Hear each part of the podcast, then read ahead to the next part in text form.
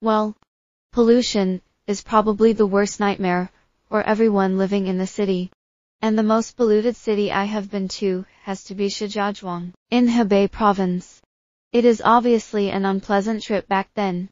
Say, last summer, my parents took me to Beijing for vacation. But on our way, Dad had to meet a customer. So we stopped in Shijiazhuang halfway.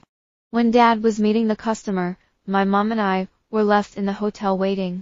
Our hotel was situated in the industrial area, which was surrounded by large production plants and towering chimneys, from which thick and dusty smoke was rising up. The air was contaminated by emissions from the factories. And we were afraid that, if we opened the window, the air would choke us. The smoky sky was dark gray, with poor visibility. In the streets, there were only a few people walking in a hurry, mostly wearing masks. We were stricken by the outrageous air condition and left the city shortly afterward. It is the most polluted place I have ever been to. It made me realize that if we don't stop letting off waste air, our world will become hell.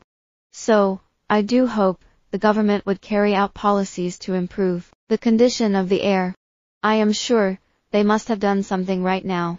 Because quite frankly, the pollution there was appalling, and even survival would become a problem then.